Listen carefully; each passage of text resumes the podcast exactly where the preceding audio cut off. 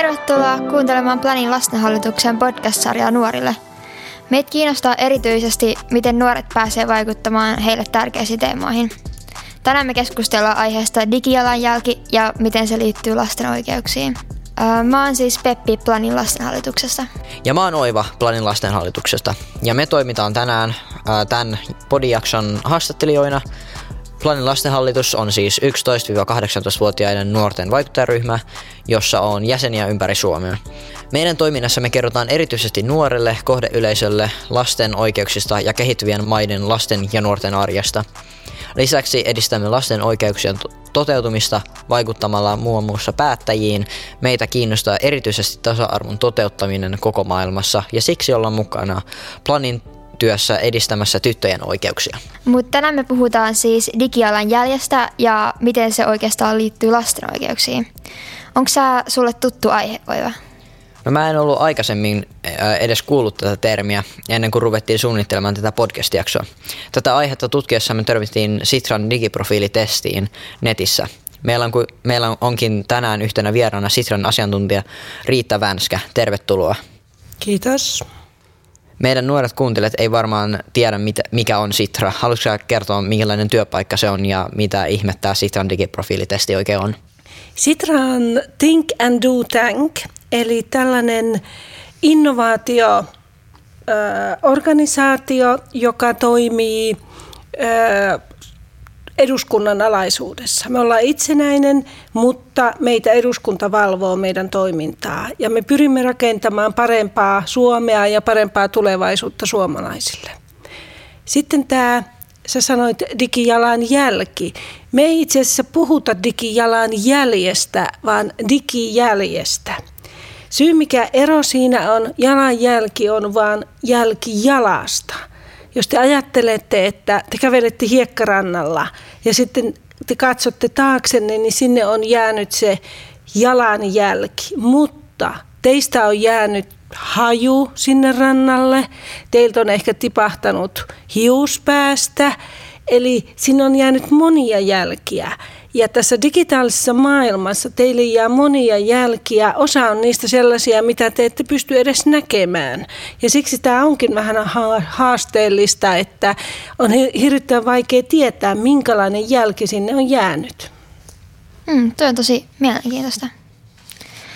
Tota, sitten toinen meidän vieras on Yle Kioskissa tuttu toimittaja Aleksi Rantamaa ja tubettajana tunnettu myös nimellä Mentaalisavuke. Tervetuloa. Kiitos, kiitos. Sä oot Aleksi ollut tosi aktiivinen somessa jo pienestä asti. Mitä kaikkea sä oot päässyt somen kautta tekee sun someuran aikana ja miten sä oot päätynyt Ylekioskiin? No ehkä hulluimpi juttu, mitä mun someuran aikana on tapahtunut, on se, että mä tein yhden videon, joka sai yli kolme miljoonaa näyttökertaa. Se oli niinku aivan uskomatonta. Ja sitten myöhemmin Ylen puolella mä oon päässyt muun muassa hyppäämään lentokoneesta laskuparjon kanssa kylläkin. Ja tota, sitten ehkä niinku semmoinen mulle kuitenkin arvokkain asia, mitä on tuosta someurasta jäänyt käteen, on verkostoituminen. Et tota, se on niin paljon helpompi tutustua ihmisiin, jos ne tietää jo jollain tasolla, kuka sä oot. Niin tota, tämän urani takia mä oon saanut ihan lukemattomia hyviä ystäviä ja se on ihan mahtavaa. Me opittiin tässä tätä jaksoa suunnittelemassa, että digijalanjälki ja oman datan käyttäminen on tosi tärkeitä juttuja. Mutta me haluttaisiin puhua tänään, tänään just siitä, miksi nuorten kannattaisi olla myös kiinnostuneita tästä teemasta. Voitaisiin aloittaa teeman sukeltaminen kysymyksellä, miten te selittäisitte nuorille, mitä di- digijalanjälki tarkoittaa? Haluatko Riitta aloittaa? Joo, eli siis digijälki. Digijälki on Digijälki on tosiaan kaikki se tieto, mitä sinusta jää, kun sä käytät näitä digitaalisia palveluita. Sinne jää tieto, mitä asioita sä oot klikkaillut, mistä asioista sä oot ollut kiinnostunut.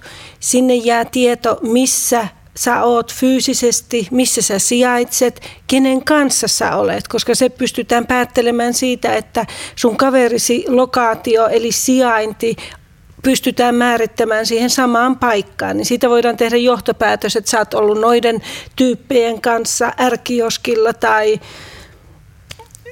missä tahansa kaupungin osassa. Eli jopa puolen tunnin välein vähintään sun sijaintisi tiedetään, että kello 13 sä olit tuolla, kello 13.30 tuolla ja ja tämä kaikki dataa, mitä susta kerätään, niin sitä käytetään esimerkiksi siihen, että sua profiloidaan, että minkä, minkä tyyppiseen ihmisjoukkoon sinä kuulut. Eli kyllä mun mielestä nuortenkin kannattaa ymmärtää, että on tapoja, millä sä voit edes jonkun verran suojata sitä omaa yksityisyyttäsi, ettei kaikki sellainen tieto, minkä sä haluat säilyttää itselläsi, valuiskin sinne yrityksiin. Haluaisitko Aleksi vielä täydentää vastassa, mitä sä, ää, miten sä itse näet tämän teeman, ää, teema vaikuttaa sun omaan työhön, mitä, jota sä teet somassa? No tota, ehkä mä voin sellainen nopeasti vastata, että... Sä vuodat varmaan hirvittäin määrän dataa. Jep, ja tota, jos mä jotain oon oppinut, niin kaikkien pitäisi jo tietää se, mutta kaikki ei vaan jostain syystä tiedä sitä. Mitä sä nettiin laitat, niin se nettiin jää. Ja mulla on tästä useitakin omakohtaisia kokemuksia. Se ihan niin viime viikoilta jouduin tekemään semmoisen anteeksi pyytää selittelyvideon, koska mun vanhaa videota, joka oli satiirinen, oltiin leikattu ja irrotettu kontekstista ja sitten se sai sen näyttämään todella huonolta. Niin tota, jouduin sitten tekemään Yleisradion väen kanssa toimenpiteitä ja se oli todella hermoa raastavaa. Mutta nyt, nyt on tehty mitä voidaan tehdä ja toivottavasti asia unohtuu. Joo, toi on kyllä hyvä vinkki, että kannattaa muistaa, että mitä sinne someen laittaa, niin se sinne jää. Ja tota, somen käytöstä tuli myös mieleen, että onko kaikille edes tätä digijälkeä? Et Suomessa kaikilla nuorilla on varmaan ainakin jonkunlainen digijälki, koska me ollaan koko ajan netissä ja me käytetään älypuhelimia. Mutta miten sitten esimerkiksi maissa, jotka ei ole yhtä digitalisoituneita, että onko mahdollista, että jostain ihmisistä ei niin löydy mitään dataa? Olisiko teillä ajatus tästä? No kyllä mä luulen, että joka ikisestä, joka on vähänkään käyttänyt digitaalisia palveluita, niin niistä on jäänyt jälki. Ja mä just luin yhden tutkimuksen, jossa ympäri maailmaa eri professoreilta kysyttiin sitä samaa, että onko mahdollista, että sä pystyisit säilyttämään yksityisyytesi, ettei sinusta jäisi digijälkeä. Ja kaikki sanovat, että se on täysin mahdotonta, mutta me ollaan kyllä sitä mieltä, että sä pystyt vaikuttamaan, kuinka paljon sitä tietoa sinusta jää. Ja sä pystyt kontrolloimaan edes hieman, että sinne jää vaan sellaista, minkä sä oot valmis antamaan. Mun on ihan pakko, siis mun on pakko kysyä tähän väliin. Uskot sä, että tätäkin keskustelua kuunnellaan? Uskon. Niin mäkin. Okei, okay, siis ei, ei muutkin muuta. kuin ne, niin, jotka siis muutkin kuin tätä me podcastia. tässä tilassa, niin. Okei, no voisitko sä Riitta vielä esitellä, että mikä tämä Sitran digijälkihanke sitten on? Tämä meidän digiprofiilitesti on, on tota, tarkoitettu kaikille, jotka ovat vähänkään kiinnostuneita, miten tämä datatalous toimii ja minkälainen digijälki heistä jää. Tässä testissä on kolme ulottuvuutta. Siinä testataan sun luottamusta näitä digitaalisten palvelujen tarjoajia kohtaan.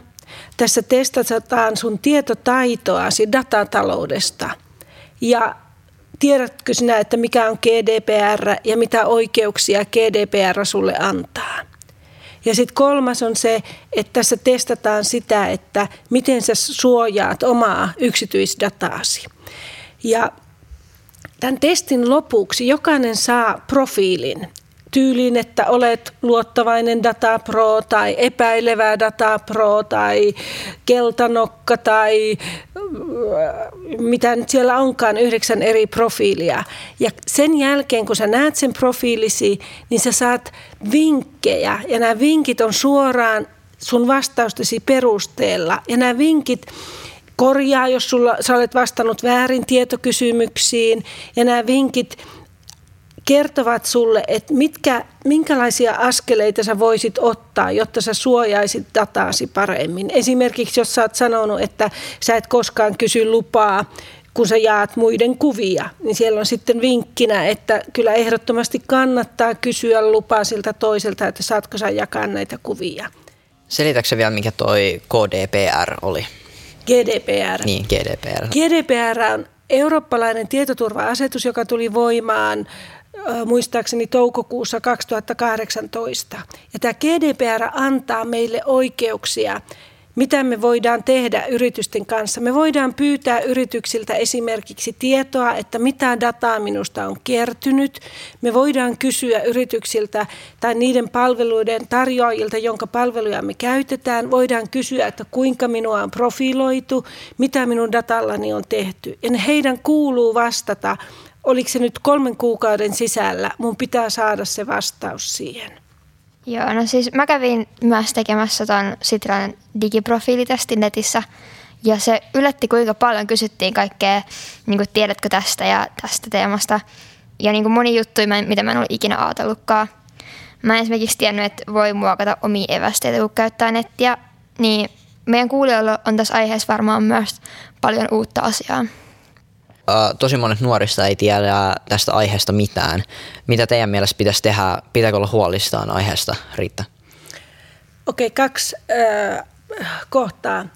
Äh, ensinnäkin niin me ollaan nyt tehty kouluissa sellaista pilottia, jossa nuoret tekee sen testin ja antavat meille palautetta. Ja se testi on nyt osoittanut, että – 75 prosenttia nuorista on kokenut sen testin hyödylliseksi ja 45 prosenttia nuorista on sanonut, että, että he tulevat muuttamaan omaa käyttäytymistään sen myötä, mitä he oppivat siinä. Mutta niissä vapaissa vastauksissa nuoret sanoo, että he ei ymmärtänyt sitä ja tätä kysymystä, jolloin me on tajuttu, että meidän täytyy tehdä siitä sellainen versio, joka antaa hieman erilaisia selkeämpiä kysymyksiä nuorille. Ja kun sä kysyt, että pitääkö olla huolissaan, niin kyllä mä oon sitä mieltä, että kyllä kaikkien nuorten, ei ehkä ihan lasten, mutta nuorten kannattaisi pyytää joltain palvelun tarjoajalta niitä omia tietojaan. Se auttaa avaamaan silmät, että kuinka paljon sitä tietoa kerätään. Toinen vinkki, minkä mä siis todella haluan antaa, on, että älkää menkö jonkun toisen sovelluksen tunnuksilla toiseen sovellukseen, niin kuin ne hyvin usein tarjoaa, että haluatko mennä näillä ja näillä tunnuksilla. Jos antaa luvan, niin silloin kaikki se data, mitä teistä on kertynyt yhdessä järjestelmässä, siirtyy sinne toiseen järjestelmään. Ja sitten viimeinen vinkki, kun on mahdollisuus muuttaa niitä asetuksia, niin sellaisista järjestelmistä ja palveluista, mitä te käytätte usein, niin kannattaa ehdottomasti vilaasta ne tietosuoja-asetukset. Useimmiten ne on asetettu sillä tavoin oletuksena, että sulta menee mahdollisimman paljon tietoa, mutta sä pystyt sieltä klikkailemaan niitä, että sä suojaat sitä omaa dataasi enemmän. Nämä kolme juttua, niin mun mielestä kannattaisi jokaisen pikkuhiljaa ruveta tekemään. Onko sulla Aleksi jotain kommenttia? Ää, toivottavasti tästä ei tule riitaa, koska mä en ota tätä asiaa kovinkaan vakavasti. Niin kaikki tietää sen, että meistä kertaan tietoja ja suurin osa tai moni uskoo siihen, että meitä kuunnellaan niin kuin, vaikka meidän kännyköiden kautta ja tämmöistä ja mä uskon itsekin siihen. Kyllä mä tiedän, että se on vähän sairasta, että jos mä tänään kahdestaan puhun mun friendin kanssa pomppulinnoista ja sitten mulla on huomenna Facebookissa pomppulinna mainos, niin kyllä sit vähän tulee semmoinen niin olo, että huh huh, mutta siitä huolimatta mä koen, että se on vaan se hinta, mikä täytyy maksaa tästä siis – jumaltason teknologiasta, mikä meillä on. Siis niin kuin, miettikää kuin käsittämätön laite, vaikka älypuhelin on, se, se ei niin kuin mahdu edes mun päähän. Niin se, että mä saan pomppulinna mainoksia, mistä mä oon puhunut edellisenä päivänä, niin se on mulle ihan ok. Ja niin kuin, jos jotain kiinnostaa katsoa mun webkameran kautta, kun mä syön jäätelöä kalsareissani tietokoneella, niin go ahead. Niin kuin, mitä sitten? Mulla on oikeastaan aivan sama. No mä haluan kommentoida tähän. Ja hyvin moni ajattelee samalla tavoin kuin sinä ja saa ajatella, totta kai. Mutta silti mä sanon, että kun sä pyydät nähdäksesi sen tiedon, mikä niillä on, niin se kyllä havahduttaa. Ja sitten mä kysyn Aleksi sulta tällaisen kysymyksen, että kun sä meet esimerkiksi kauppaan ostamaan vaikka iltapäivälehteä – niin olisiko sinusta aivan yhtä ok kun ennen kuin sä saat sen lehden käsiisi, se myyjä kysyisi, että annapa puhelinnumerosi, anna kaverettisi nimet ja puhelinnumerot, anna minulle e-mail-osoitteesi. Ja se pyytää sinulta monta, monta kysymystä ja sun pitää vastata ennen kuin sä saat sen lehden. Sitten se myyjä lähtee seuraamaan sinua, kun sä lähdet sieltä kaupasta, että minne sä nyt menet, mitä sä nyt katot ja ketä sä tapaat. Olisiko se kiva? Kyllä se on, no eihän se tietenkään kiva olisi, mutta kyllä se on siitä, että tämä myyjä olisi yksityishenkilö ja mä en voisi tietää, että mitä hän tekee näillä datoilla. Se voisi olla joku stalkeri, mutta se on eri asia, stalkkaako mua joku yksityishenkilö vai onko se Facebook. Niin kuin, et sen mä tiedän, että Facebook ei tule yöllä mun kotiini ja laita veistä mun kurkulle, mutta se kaupan myyjä saattaa tulla samalla kun maailma digitalisoituu, niin pitääkö meidän huomioida myös, että kaikki lapset ja nuoret ympäri maailmaa saa tarvittavan tiedon myös digijäljestä ja tietoturvasta?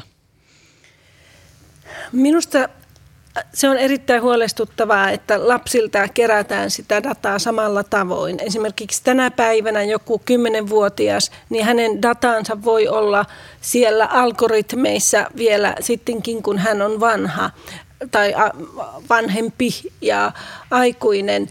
Et mun mielestä vastuullisten yritysten pitäisi kerätä eri tavalla, eri toten lapsilta sitä dataa ja se pitäisi olla läpinäkyvää, mihin he käyttää eri toten lasten dataa. Tietysti myös meidän muidenkin, mutta lasten kohdalla mun mielestä se on hyvinkin huolestuttavaa se määrä, mitä heistä myös kerätään.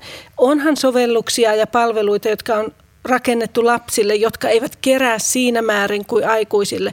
Mutta tänä päivänä lapset käyttävät hyvin paljon samoja palveluita kuin aikuisetkin. Niin mäkin mietin sitä, että kun mä koko ajan arjessa käytän nettiä melkein kaikissa asioissa, mutta sitten mä en kuitenkaan just tiedä tästä tietoturvasta kauheasti mitään. Että ainoastaan tyyliä keksi joku hyvä salasana ja mutta silleen muuten en mä nyt hirveästi ajattele ja mä käytän silleen nettiä aika huolettomasti. No se on hyvä, jos sulla on hyvä salasana, joka ei ole sama jokaisessa järjestelmässä. Ja sitten ehkä nyt menee vähän liian neuvomiseksi, mutta jos haluaa suojella omaa datansa, niin kannattaa käyttää erilaisia hakukoneita eri tarkoitukseen, erilaisia selaimia eri tarkoituksiin. Tällä tavoin välttää, ettei mene yhdelle toimijalle kaikki sun tieto sinusta. Niin, eli esimerkiksi jos mä käytän Googlea, niin pitäisikö mun käyttää jotain toisia niin hakukoneita sen ohella Joo, esimerkiksi? kyllä. Okei. Okay. Ähm, oletko sä Aleksi miettinyt tätä teemaa jotenkin, kun sä oot toiminut aktiivisesti somessa äh, sekä tubettajana että toimittajana? Sä oot ainakin, äh, ainakin sanonut, että oot poistanut muutamia sun alkuaikojen videoita, kun et enää allekirjoittanut niiden sanomaa vanhemmana. Joskus varmaan 2013 tienoilla mä niin hyväksyin sen, että mä oon julkista riistaa niin sanotusti, että niin vähän kaikki mitä mä teen, niin ihmiset saa nähdä sen ja kommentoida haluamansa mukaan, joko hyvällä tai pahalla, usein myöskin pahalla, mutta tota, mä niin valitsin sen tien ja olen sillä tiellä yhä edelleen, että tota, mä olen hyvin avoin kaikesta ja mulle ei oikeastaan ole salaisuuksia, että niin sen takia mua ei kuumota mitään, että vaikka vaikka niin mun kotoni lähtisi äänitä maailmalle, missä on viikko äänitetty kaikkea, mitä mä teen mun kotona, niin kun en mä tee mitään shadya, niin ei mua kuumota. Mä tiedän, että on huono argumentti, mutta tota, siltä musta vaan yksinkertaisesti tuntuu. Mutta eihän tietenkään, niin kuin mä sanoin, eihän kaikkien tarvitsekaan olla huolissaan siitä tiedosta, mikä sinusta valuu, mutta osa ihmisistä haluaa suojella yksityisyyttä varmaan ehkä enemmän. Sä olet julkinen henkilö muutenkin ja ehkä se auttaa jopa sinun bisnestäsi se, että sä olet julkinen ja data valuu. Mutta tavalliselle ihmiselle se tilanne on ehkä hieman erilainen, mutta jokainen omalla tavallaan.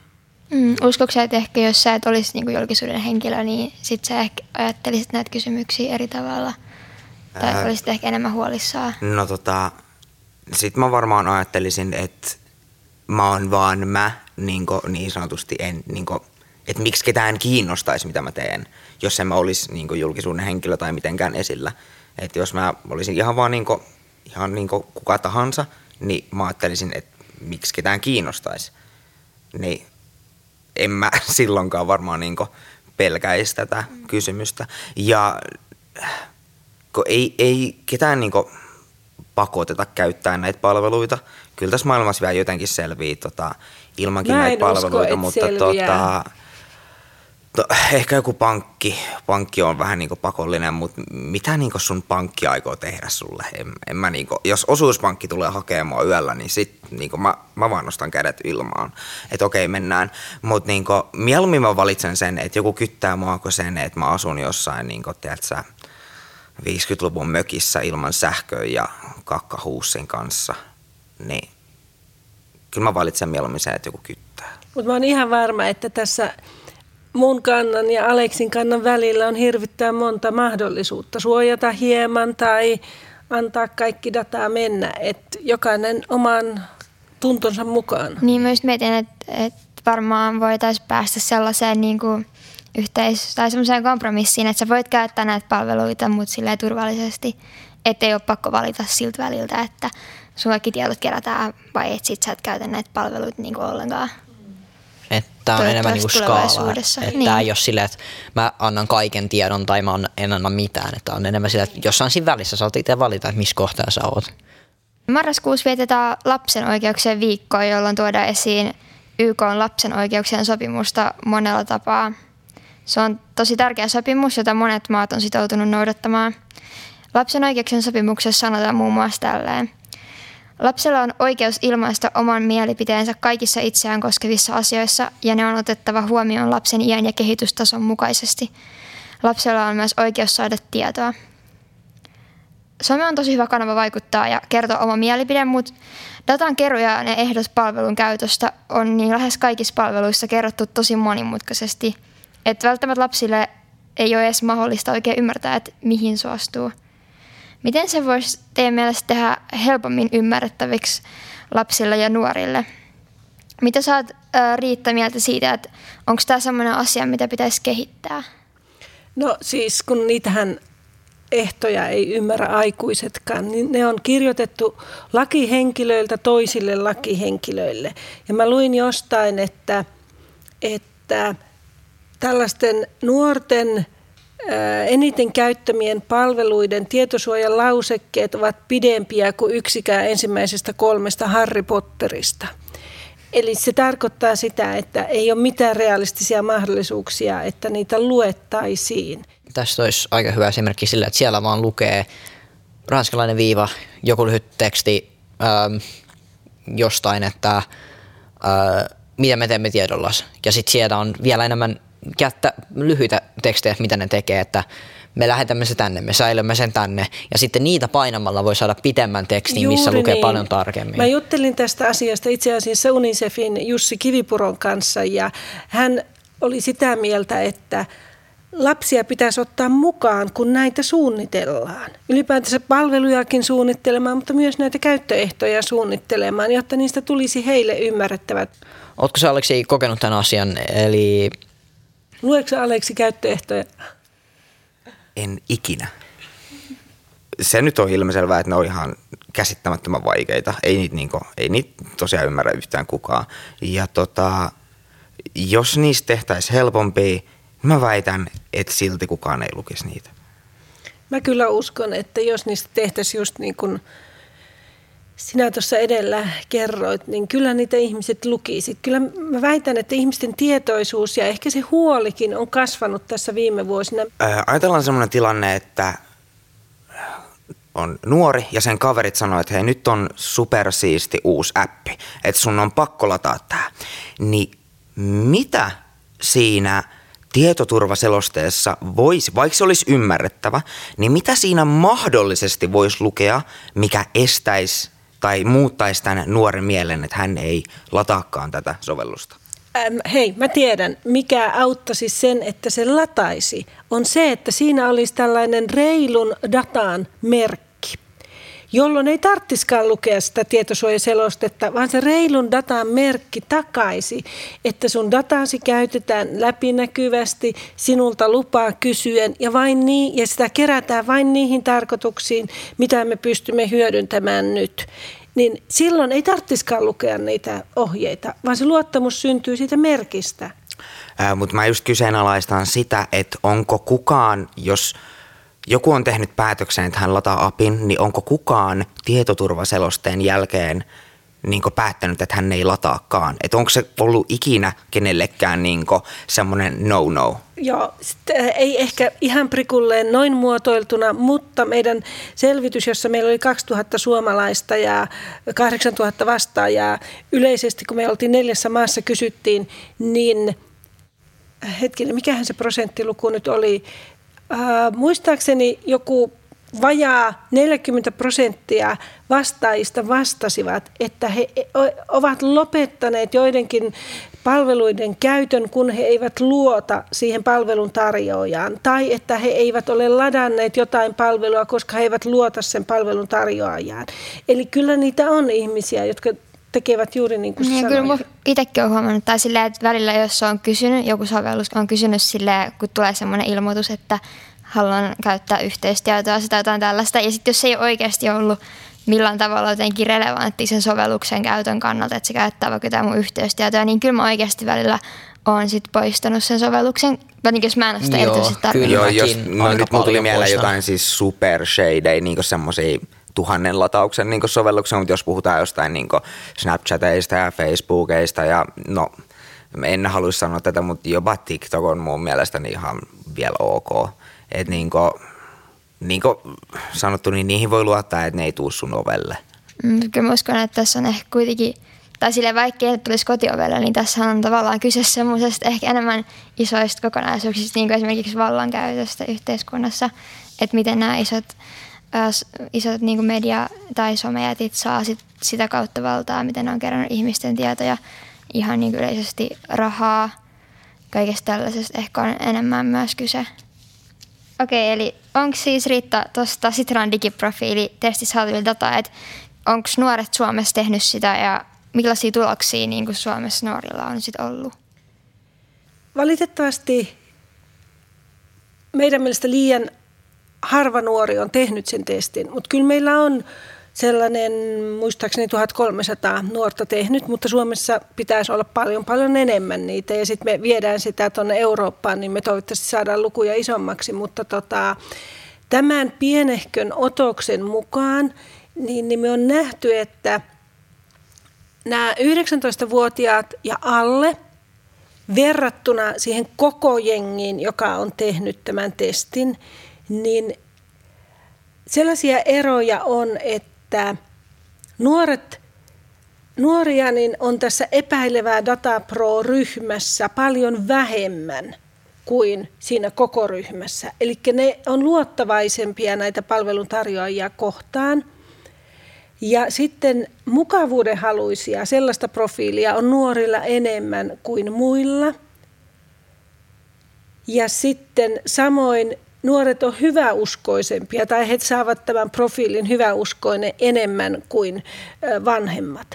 Eli vaikka me aina ajatellaan, että nämä diginatiivinuoret, niin ne olisi tietoisempia kaikista näistä riskeistäkin, mitä tässä dataa digitaalisessa maailmassa on, niin tämä pienehkö otos, koska tuhat on vielä pieni, tai 1300, niin tämä kyllä osoittaa sen, että tämä nykyinen somemaailman käyttäminen, niin nuoret ovat paljon luottavaisempia tai rohkeampia, aivan kuten Aleksi, suht nuori. Kiitos, on nuori vielä. On vielä, tota, niin kun antaisi kaiken datansa, eli ei, ei epäile mm. niin pahasti, että siitä isoa riskiä hänelle mm. koituu. Luuletko että voisi olla kyse sellaisesta kanssa, että nuorille ehkä nämä sovellukset ja tämmöiset on niin kuin tärkeämpiä, vähän niin kuin Aleksi sanoi, että hänen työssään nämä on tosi tärkeitä, että sen takia ehkä sit aikuisille ei ole niin tärkeää käyttää just tällaista niin kuin epäilyttävää, esimerkiksi TikTokistakin on ollut tosi paljon mediassa puhetta, että se on niin epäluotettava tälleen, niin että koska nuorille se on niin tärkeää, kun ei aikuiset ehkä ole keski-ikäinen käyttäjä, ei keskimäärin ehkä niin halukas ole joka tapauksessa käyttää tätä sovellusta, niin sitten nuoret ehkä enemmän, kun se on sellainen ryhmäjuttu ja kiva käyttää, niin sitten se ei ehkä haittaa niin paljon niitä Joo, sen takia. varmaan oikeassa ja nuoret käyttää varmaan paljon moninaisemmin näitä mm. ja useampia some, some-applikaatioita, että me vanhat käytämme vain muutamia ja keskitymme niihin. Onko siellä jotain mokia ollut tietoturvassa, Aleksi? En mä voisi ehkä sanoa, että tietoturvassa, vaan ö, omassa harkintakyvyssä. Ja niin kuin mä tuossa vähän aikaisemmin jo sanoinkin, niin ajatelkaa oikeasti, mitä laitatte sinne nettiin. Niin kuin, mä olen maailman onnellisin siitä, että kun mä olin joku 13, niin meillä ei ollut kännykkäkameroita, koska me tehtiin niin tyhmää. Niin, me tehtiin tyhmiä juttuja. Ja tota, jos meillä olisi ollut kännykkäkamerat, niin se kaikki olisi ollut YouTubessa. Ja tänä päivänä saisi hävetä silmät päästään, kun mä olisin joku niinku elävä meemi. Ja tota, kenestä tahansa voi tulla elävä meemi, jos te ette mieti, mitä te laitatte sinne nettiin. Toisaalta jotkut haluaa olla elävä meemi, en, en mä sitäkään niinku, se on ihan kaikkien oikeus, oikeus ja kohtuus, mutta tota, please. Tässä olisi... Niin kuin, älkää postatko kringeä. Ja hyvä esimerkki tässä on, että ajatelkaa kaksi kertaa ja kysykää vaikka vanhemmilta tai joltain sukulaisilta. E, Kaverit ei ehkä ole silleen, koska ne kaverit totta kai sanoo, että joo, pistän totta kai. Kysy joltain eri iältä, jonkun vähän vanhempi tai tällainen, joka saattaa kertoa niiden mielipitään. Meitä kiinnostaa myös kysyä, voidaanko kerätyllä datalla tehdä hyvä esimerkki lasten oikeuksien saralla. Mitä mahdollisuuksia tähän voisi olla? Jos se data on kerätty laillisen keinoin ja eettisesti oikein, niin kyllähän sillä voi tehdä hyvää. Ei kaikki datan kerääminen ole haitallista. Joku semmoinen ihan yksinkertainen esimerkki. Kun sitä dataa kerätään, niin sun ei tarvitse joka ikinen kerta laittaa e-mailiosoitettasi ja tällaista tarpeellista tietoa, mitä sä joudut rekisteröitymisessä käyttämään. Mutta tota, lasten kannalta niin kyllä sillä dat- lastenkin datalla voidaan hyvää tehdä. Saa, opitaan ymmärtämään paremmin lasten toiminnasta ja lasten kiinnostuksista. Ei kaikki datan kerääminen missään nimessä ole haitallista ja, ja se on erittäin hyvää silloin, kun se tapahtuu sen käyttäjän luvalla ja läpinäkyvästi. Silloinhan siinä ei ole niin mitään ongelmaa. No mut hei, me ollaan tähän loppuun kehitetty tällainen nopea kilpailu. Voi ei. Ää, Lastenhallitus vastaan Aleksi. Oho, no Eli niin, nyt, tota, nyt ottaa vaihdetaan vähän siis rooleja nyt tähän podin lopussa. Eli me haastattelijat osallistutaan yhtenä joukkueena tähän totta vai tarua haasteeseen. Öm, nämä kysymykset perustuu tähän jo mainittuun Sitran digiprofiilitestiin ja Riitta on luvannut pitää meille tämän kilpailun. Öö, Mekään ei ole siis olla nähty näitä kysymyksiä, vaan me ollaan Aleksi sunkaan ihan samalla viivalla. Riitta kysyy siis vuorotellen meiltä ja sulta Aleksi väittämän ja siihen on noin viisi sekuntia aikaa vastata. Jos mä saan yhdenkin oikein, niin mä oon tyytyväinen. niin katsotaan sitten lopussa, kuinka me ollaan pärjätty tässä ei, kisassa. voi ei. Onko jotain kysymyksiä pelin kulusta Uhuh. ennen kuin aloitetaan? Ää, mä voisin mennä vessaan ehkä. Se oli vitsi. Okei okay, Aleksi, Noniin. totta vai tarua? Voit helposti selvittää, mitä dataa sinusta on kertynyt digitaalisten palveluiden tarjoajille. No et sä kyllä helposti voi. Eli tarua. Oikein. Kiitos. Seuraava. Totta vai tarua? Palvelun tarjoajat luovat sinusta profiilin digitaalisen käyttäytymisesi perusteella. Totta. Totta. Oikein! Oi oi, tähän menee tiukaksi.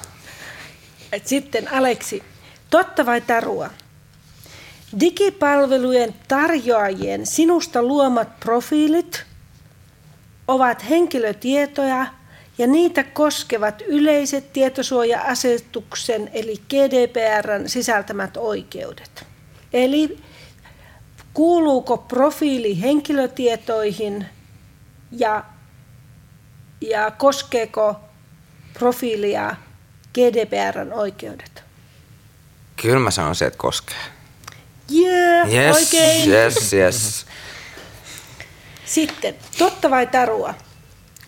Kun luet sanomalehteä verkossa, sinusta kertynyt tieto siirtyy sanomalehden kautta myös muille yrityksille. Sanoisin, että totta. Jee! Siis me ollaan aika hyviä tässä pelissä. Joo. Nyt on yksi enää jäljellä. Jos mä sanon sen Aleksille, niin Aleksi saa yhden ylimääräisen. No, mutta mä oon vieras, niin mun kuuluu Eikö molemmille ja sitten... Niin, että pitäisikö olla, että kuka vastaa Kuka ekana? vastaa eka? Joo. Totta vai Totta. tarua? siis totta vai tarua? Käyttäjän tekniset tiedot muun kerätyn tiedon lisäksi saattavat vaikuttaa tietyn tuotteen tai palvelun hinnoitteluun. En mä se tee kysymystä. Mä sanoisin kyllä että tarua, että Se on totta. Aleksi Ai, ai, ai. voitti. Kiitos, kiitos. Onko sulla jotain, tai teillä kummallakin jotain kysymyksiä tai jotain sanottavaa kaikille, mitä toivotte, että kuuntelijoille jäisi käteen tästä podcast-jaksosta? No tota, mulla ei nyt tähän ehkä aiheeseen niinkään liittyvää, tai oikeastaan tämä liittyy yleensäkin elämään. Ja mulla on semmonen juttu, mitä mulla on aina ollut tapana sanoa loppusanoiksi. Mitä huonompi reissu, sitä parempi tarina. No, minä sitten vähän vanhempana antaisin taas kerran ohjeen. Mä kyllä suosittelisin, että koulut ottaisivat tämän datatalouden ymmärryksen vakavasti ja esimerkiksi koulutunneilla kävisivät läpi nuorten kanssa jonkun sellaisen palvelun, mitä nuoret käyttää eniten, niin kävisivät yhdessä läpi sen tietoturvaohjeistuksen ja hieman keskustelisivat niistä riskeistä, mitä, mitä sen käytössä on, jos ei suojaa millään tavoin yksityisyyttä. tämä sopisi tosi hyvin yhteiskuntaopin tunneille. Juuri niin. Tämä, tämä on just yhteiskuntaopin tunnilla, voisin varmaan itsekin opettajalle ehdottaa ja Aivan. sanoa, että Ja meiltä löytyy hyvää materiaalia siinä. Joo. Meillä alkaa tämä podijakso olla loppumallaan. Mä oon ainakin oppinut tosi paljon uutta. Ähm, äh, vähän kaikesta, mitä täällä ollaan nyt juteltu. Samoin ja tota, mielenkiintoista keskustelua on ollut. Kiitos teille. Kiitos kovasti, kun pyysitte mukaan. Harvoin näin hienoja tilaisuuksia tulee eteen. Kiitos, kiitos.